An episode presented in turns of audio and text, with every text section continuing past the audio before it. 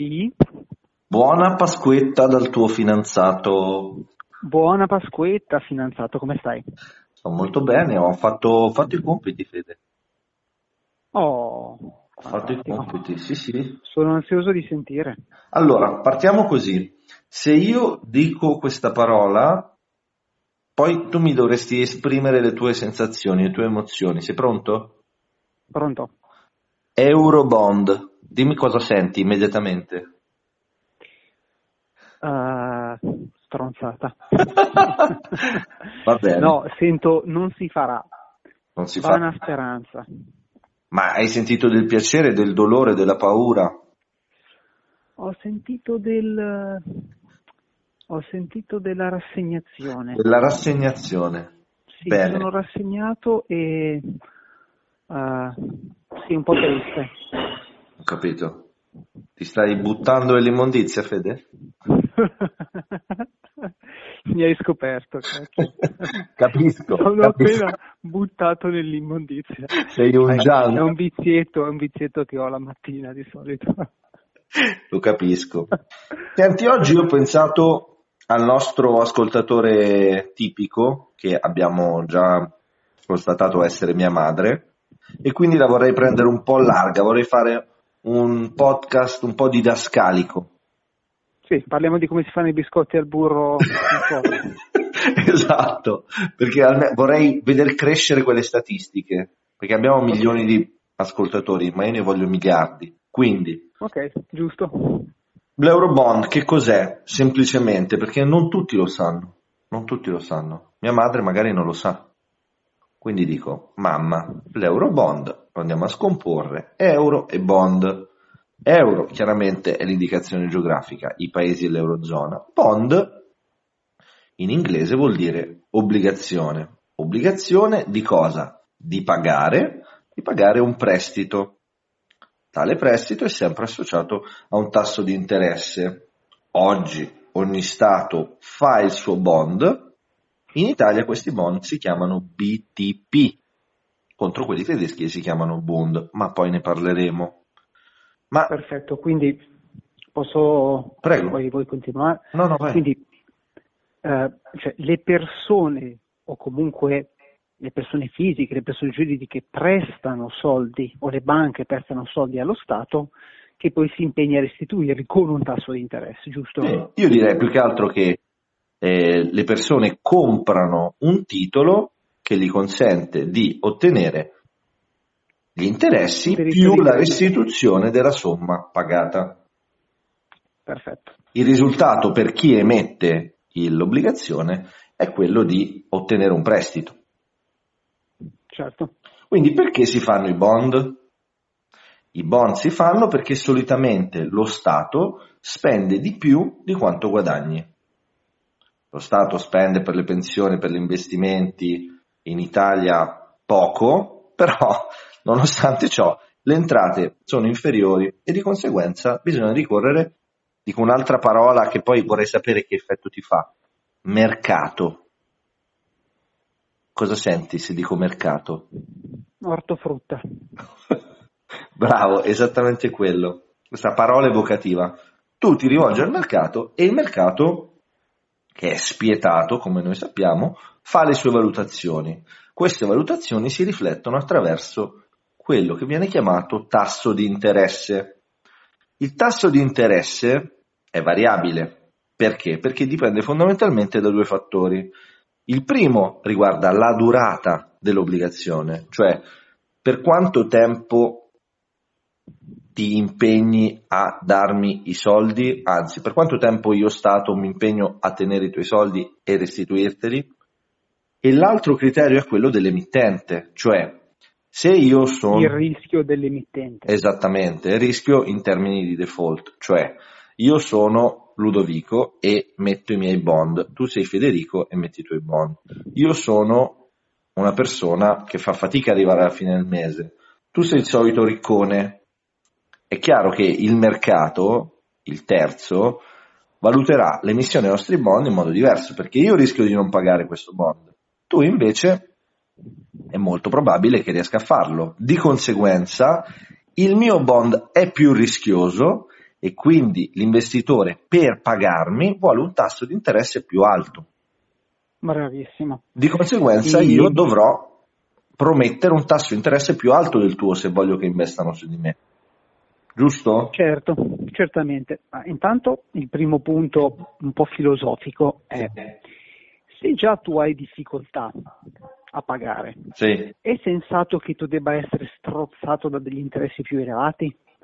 Secondo quindi, me sì. cavolo, Sai che io sono un mercatista. E, Ehm, e poi, ehm, interessante la storia del tempo. Eh sì, Perché se io, perché Ludo, spiegami bene perché se io devo tenere bloccati i miei fondi per vent'anni è giusto che riceva un interesse superiore rispetto a chi li abbia bloccati solo per... questo dipende Ah, dalla natura del anno. denaro, perché il denaro viene considerato, non so se sei d'accordo, un bene fruttifero, ovvero investendolo ti dà l'opportunità di eh, porre in essere delle azioni che determinano un rendimento economico. Di conseguenza, nel momento in cui io mi privo di una risorsa come il denaro, che è un bene fruttifero, io ti chiedo un premio, un riconoscimento di questa mia sottrazione di potenziale economico, diciamo così.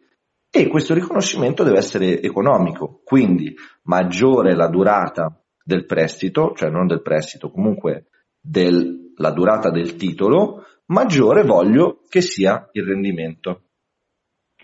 Allora ti faccio un'altra domanda. Prego. Perché un titolo che ha scadenza più lunga è più rischioso rispetto a un titolo che ha scadenza più breve? Perché le informazioni cambiano, il contesto in cui viene emesso il bond oggi sarà probabilmente molto diverso rispetto a un- a un- alla scadenza del termine. Invece a breve Cioè io termine posso, è più prevedibile. bravo, io posso facilmente prevedere magari che cosa accadrà nel prossimo anno, nei prossimi 5 anni, ma più vado in là, magari 20-30 anni, più ho difficoltà e quindi più, più mi espongo alle incertezze microeconomiche, macroeconomiche, no? Perfetto. Riesco a prevedere bene. Perfetto. Esatto, Quindi è più rischioso il fatto che sia a lungo termine perché non so che cosa può accadere. Esattamente. Quindi adesso seguendo il filone che riguarda eh, il rischio del colui che va a emettere l'obbligazione, andiamo a vedere la situazione italiana. I fattori di solito che si utilizzano per valutare la eh, credibilità sono quelli del debito pubblico e del PIL. Il debito pubblico dell'Italia ad oggi ammonta a circa 2.400 miliardi di euro. Tu ce li hai 2.400 miliardi di euro? Devo guardare sotto il materasso. ah, credo di sì. Vai, controlla, controlla. Controllo. E il debito pubblico è sempre messo in relazione al PIL, PIL prodotto interno lordo, e l'Italia ha un valore del PIL di, l'ultimo, il 2019, è stato quello di 1787 miliardi di euro. Va bene? Quindi Mi un segui? rapporto PIL più o meno del 150%. Esattamente, esattamente.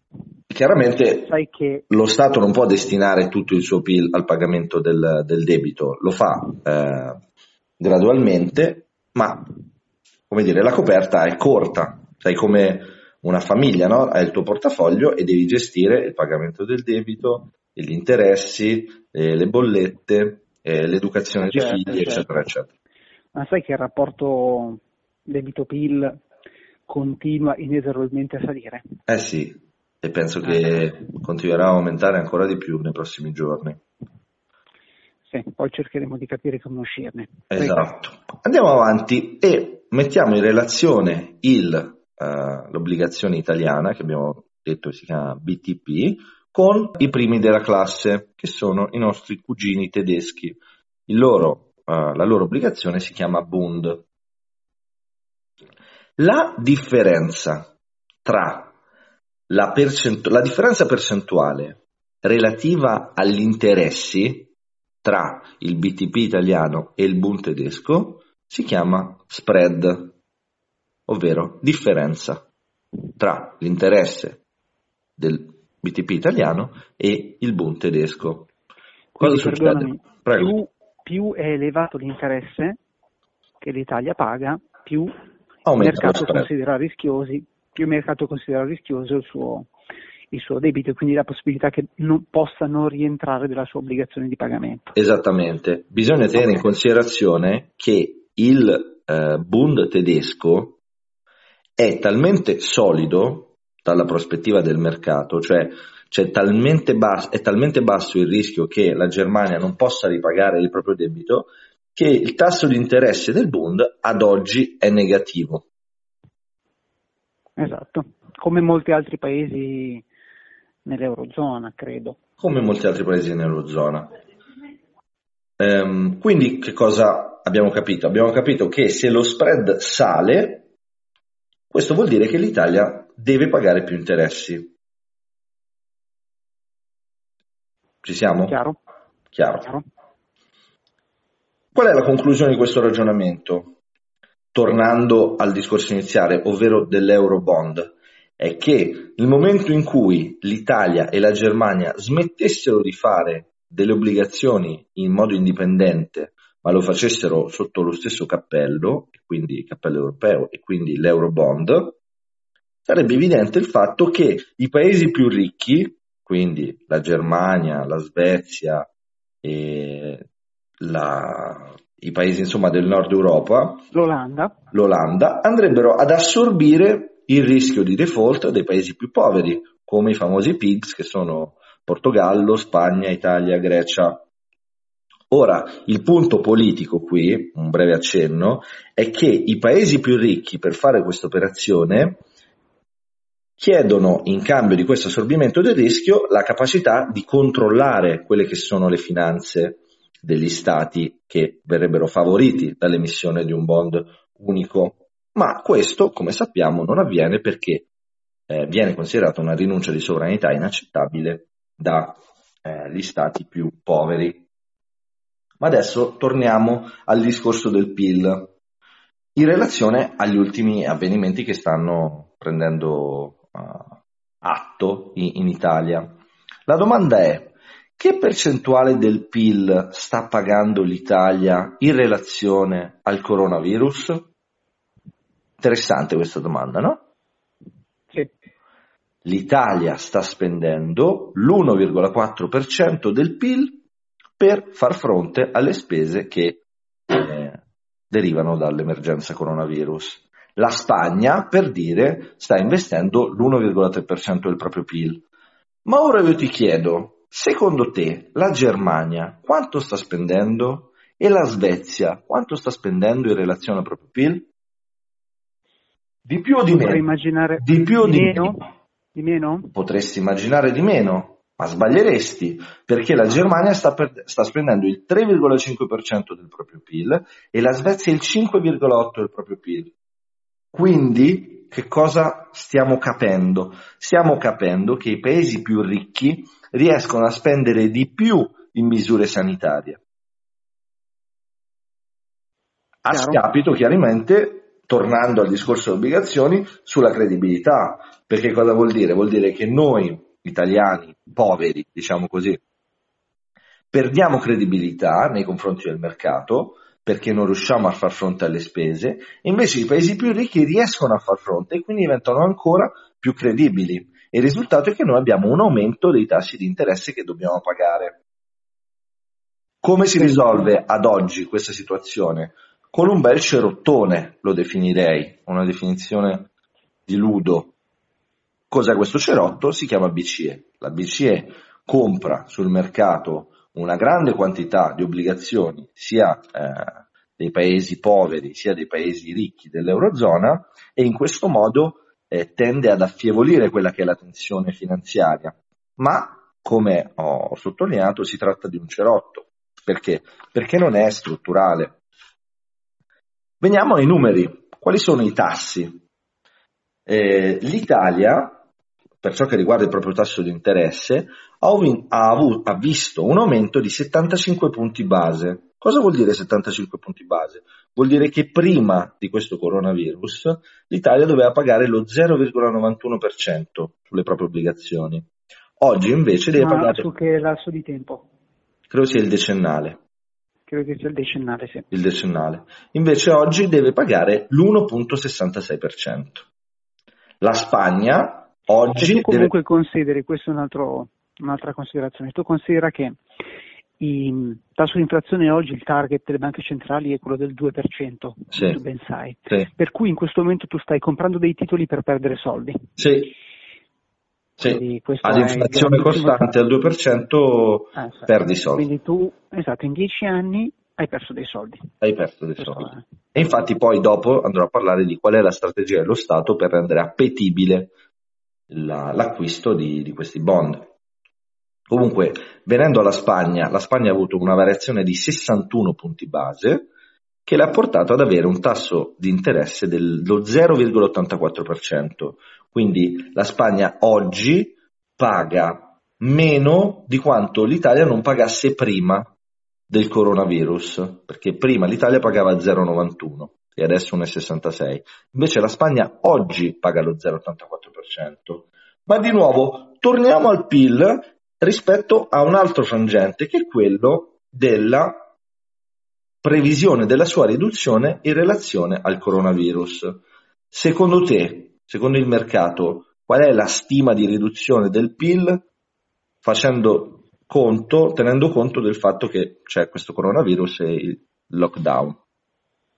In termini di percentuali. Eh, sentivo stime tra il 10 e il 15% è corretto. Diciamo che secondo Confindustria il worst case scenario, quindi la peggiore ipotesi possibile, è il 10%. Si oscilla chiaramente poi tra il 5 e il 15, ognuno può dire la sua, però stiamo parlando di quella cifra. Questo cosa vuol dire? di PIL sul 2020 o sul secondo trimestre? Sul 2020, PIL annuale. Chiaro. PIL annuale. Questo cosa vuol dire? Cosa che, che dato possiamo ricavare da questa percentuale?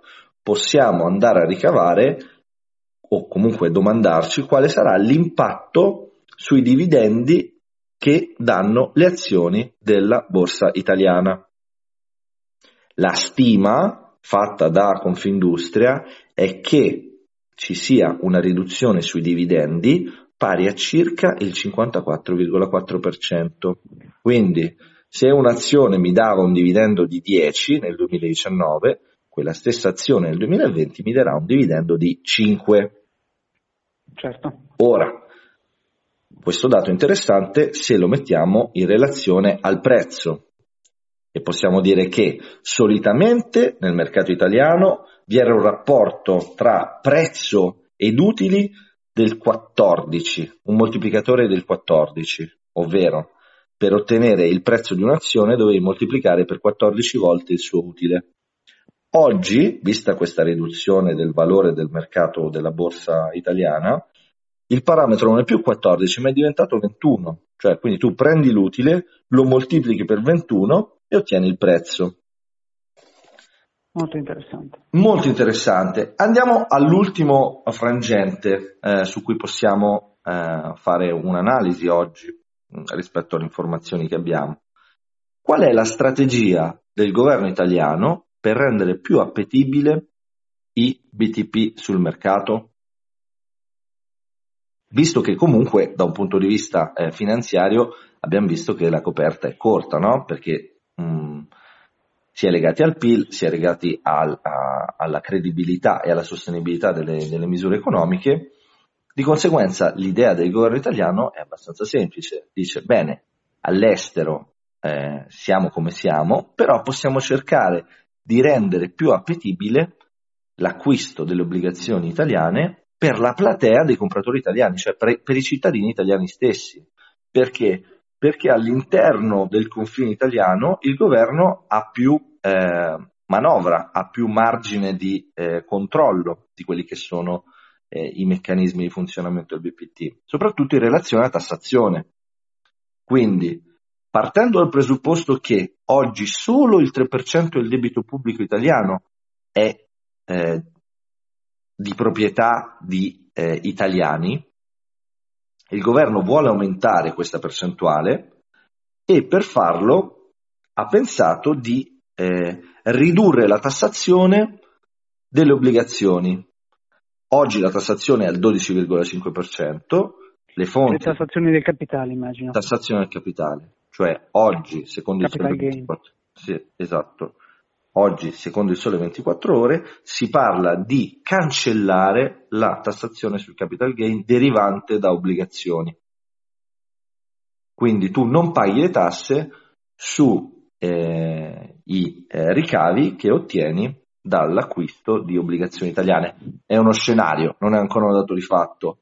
Ma questo che effetto ha da un punto di vista interno? È vero che tu vendi più obbligazioni, ma è anche vero che se tu lasci invariata la tassazione sul capital gain, quindi sui soldi che tu guadagni da investimenti finanziari, al 26%, perché oggi tu paghi il 26% di tasse sul capital gain, tu stai penalizzando in un modo eh, lampante il mercato azionario rispetto al mercato obbligazionario. Fede, io avrei finito. Grazie Ludo, io molto interessante. Volevo aggiungere due spunti. Prego. Allora, il primo è mh, mm, un altro rischio che c'è per chi compra titoli di Stato, sia italiani che nel resto del mondo, sì. è il rischio di downgrade uh, del rating. Sì. È una cosa di cui avevamo già parlato sì, mi ricordo, mi ricordo. episodio fa. Per cui Quando anche dovrebbe arrivare, tra l'altro, quello di... Eh, avevamo visto 24, 24, 24 aprile. aprile. Sì. Sì. Quindi, anche se il debitore non va in default, quindi non è insolvente, quindi in questo caso l'Italia può continuare a pagare i suoi BTP, però se viene uh, se c'è effettivamente un downgrade, che cosa succede? Che uh, molti vogliono vendere perché il titolo diventa rischioso, non solo molti vogliono vendere, ma devono vendere perché non possono avere in pancia titoli speculativi, quindi il prezzo si abbassa, i rendimenti si alzano e lo spread si alza, quindi questo è un altro problema che, che potrebbe venire fuori. E poi il problema del, dei titoli di Stato italiano è un problema immenso, perché come dici tu, eh, gli italiani, le banche italiane hanno solo il 3% del debito pubblico italiano. Tutto il resto del mondo è pieno, cioè tutte le banche mondiali sono piene di BTP. Quindi se l'Italia salta, non è solo un nostro problema, ma un problema veramente globale, saltano tutti. Perché, mm. tu, perché, tantissime banche sono piene di titoli di Stato italiani. Mi hai fatto venire in mente Car- Carlo Pravettoni quando diceva e la lira si impenna. Esatto. Esattamente. Quindi no, il problema è enorme, tanto è vero che quindi è inutile che mh, Olanda e Germania dicano non è un problema nostro, perché è un problema di tutti se l'Italia salta. E tanto è vero che oggi è uscita la notizia che chi ci aiuterà, se non sarà la BCE, se non saranno gli Eurobond, sarà addirittura Trump, sarà la Federal Reserve, la mm. banca centrale americana andrà a comprare i titoli di Stato italiano per tenerli su. Quindi il famoso zio valere... Esatto, questo perché eh, vabbè, l'Italia non è che lo fanno perché siamo belli e perché siamo simpatici, siamo anche belli e simpatici, ma lo fanno soprattutto perché l'Italia ha una posizione geografica strategica, per cui siamo il collegamento tra praticamente loro e tutta la parte orientale del mondo, per cui la Russia e il Medio Oriente, ma anche perché sanno benissimo che se l'Italia salta sono problemi per tutti, quindi non solo per noi. Giusto, giusto. Quindi va bene, siamo nelle mani di, di Donald. Esatto, adesso vediamo come si evolve. Molto interessante lui, mi sento di darti un buon voto per oggi, bravo. Grazie Fede. Adesso vado a fare un altro giro nella spazzatura. Vai, trova informazioni, trova informazioni importanti. Va bene, grande. Allora ci sentiamo domani. Presto. Ciao Fede. Ciao ciao, ciao. Ciao ciao.